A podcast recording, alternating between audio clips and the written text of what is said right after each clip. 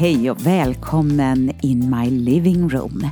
Jag heter Eleonora Lahti och en del utav er, ni följer mig eh, via min podcast. Andra lyssnar på Radio Hope och en del följer mig också på Facebook livesändningar eller kanal 10. Ja men du hör, jag dyker upp lite varstans. Och det här att ha en blogg, det är ju nästan som att skriva dagbok ibland.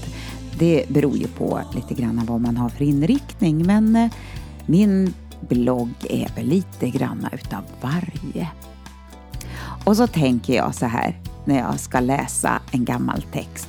Men hur var det här? Hur tänkte jag? Vad var det jag gjorde egentligen? Ja, för nu börjar min blogg om ständiga utmaningar. Och så har jag stoppat i mig ett antal after eight. Ändå. Och sömnen är det lite si och så med i dessa dagar.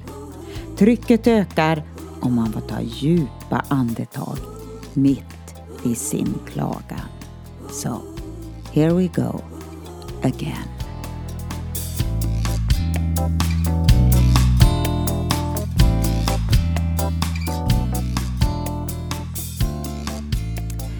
Ja, det är några år sedan jag skrev den här texten som jag har för den här dagen, för den här inspelningen.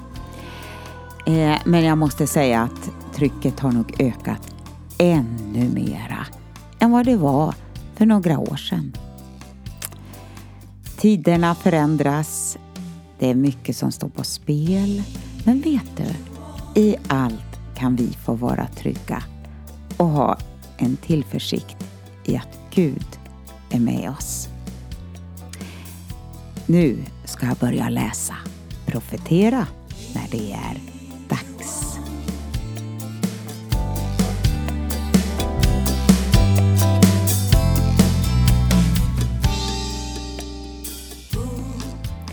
Det är mycket som står på spel i vårt Sverige. Alldeles för mycket. Mitt i detta tror jag Gud kallar sina bedjare och profeter att stå rakryggade och frimodiga som aldrig förut. Men man måste häva upp sin röst.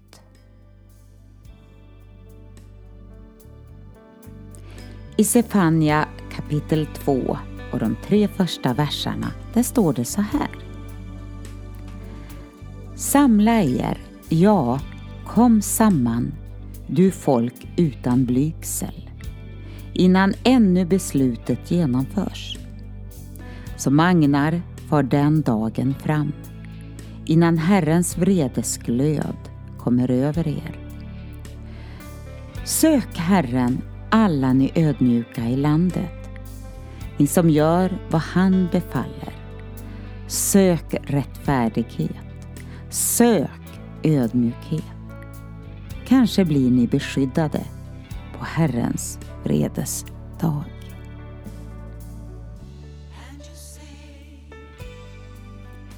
Politiskt, andligt, socialt, kulturellt och ekonomiskt.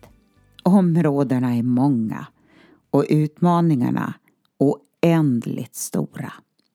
Men jag tror på en oändligt stor Gud som kan komma på ett helt övernaturligt sätt till oss i det här landet.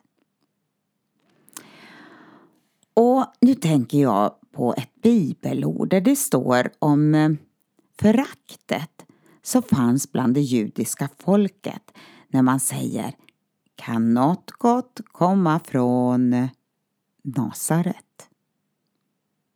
Ja du, vem vet var det börjar någonstans i Sverige, det Gud vill göra.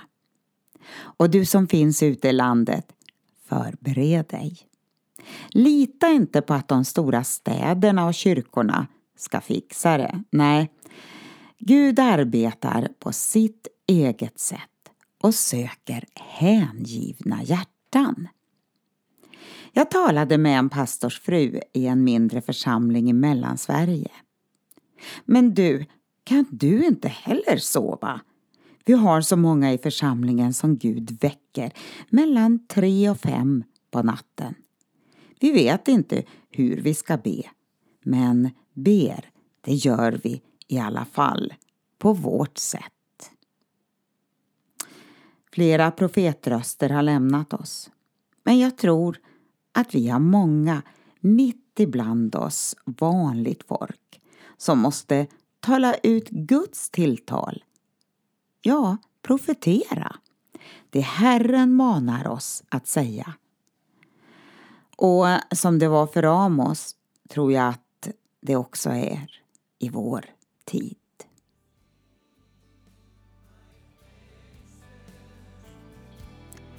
Amos säger i kapitel 7 Jag är inte en profet, en yrkesprofet. Jag är en boskapsherde som lever av mullbärsfikon.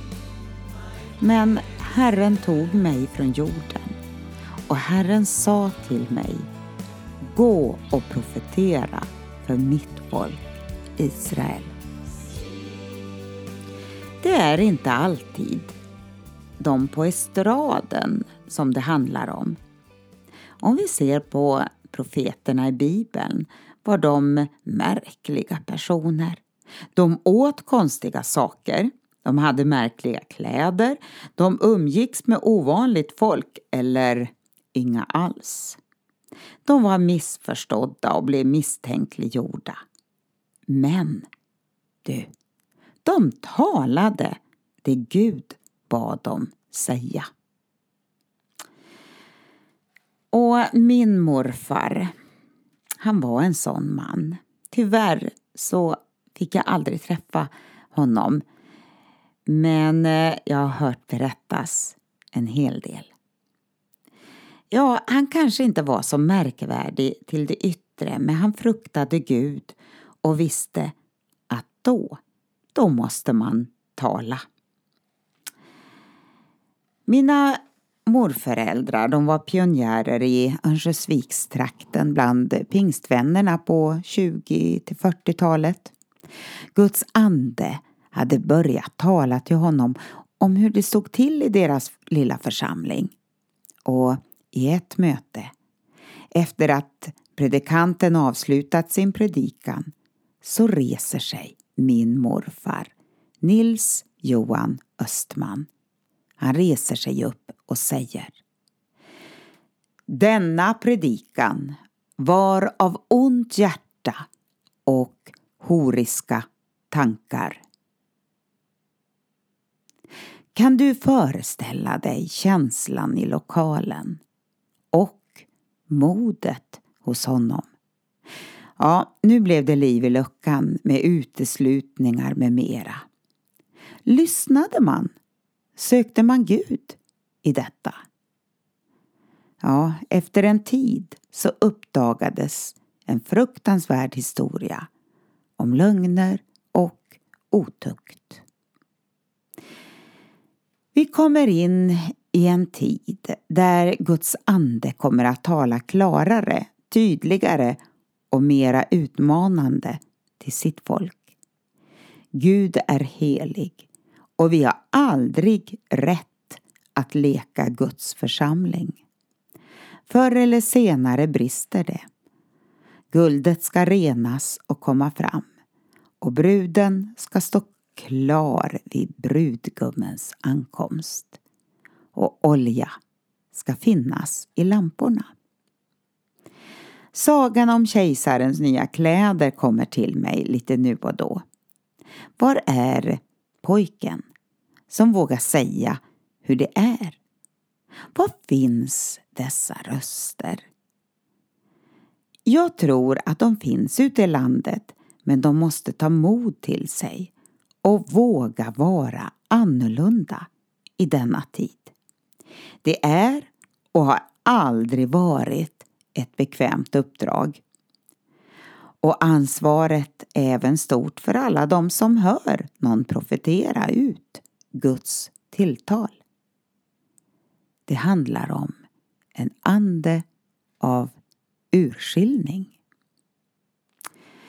Den som har öron han hör vad anden säger till församlingen och allt ska prövas.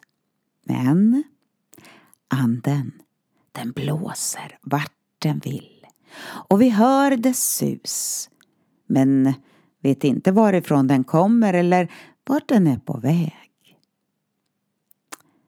Ja, god natt, säger jag. Och jag hoppas på bättre nattsömn efter att jag har fått tala ut.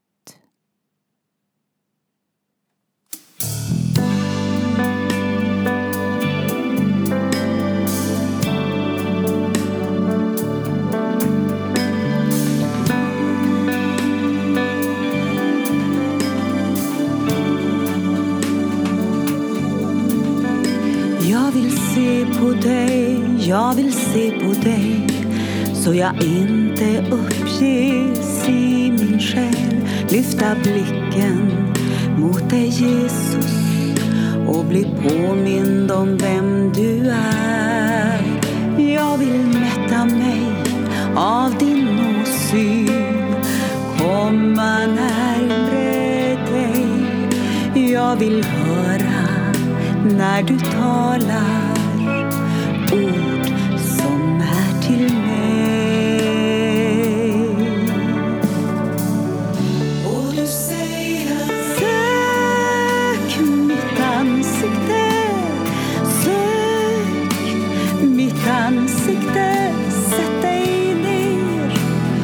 ta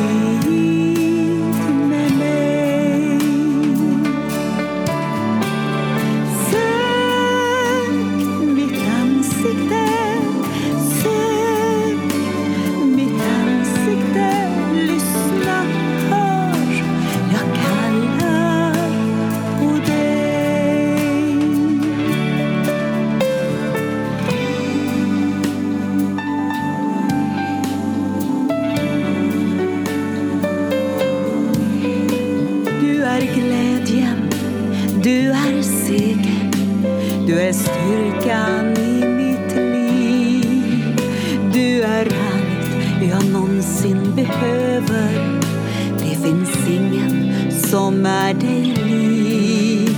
Och jag vill mätta mig av din åsyn, komma närmre dig. Jag vill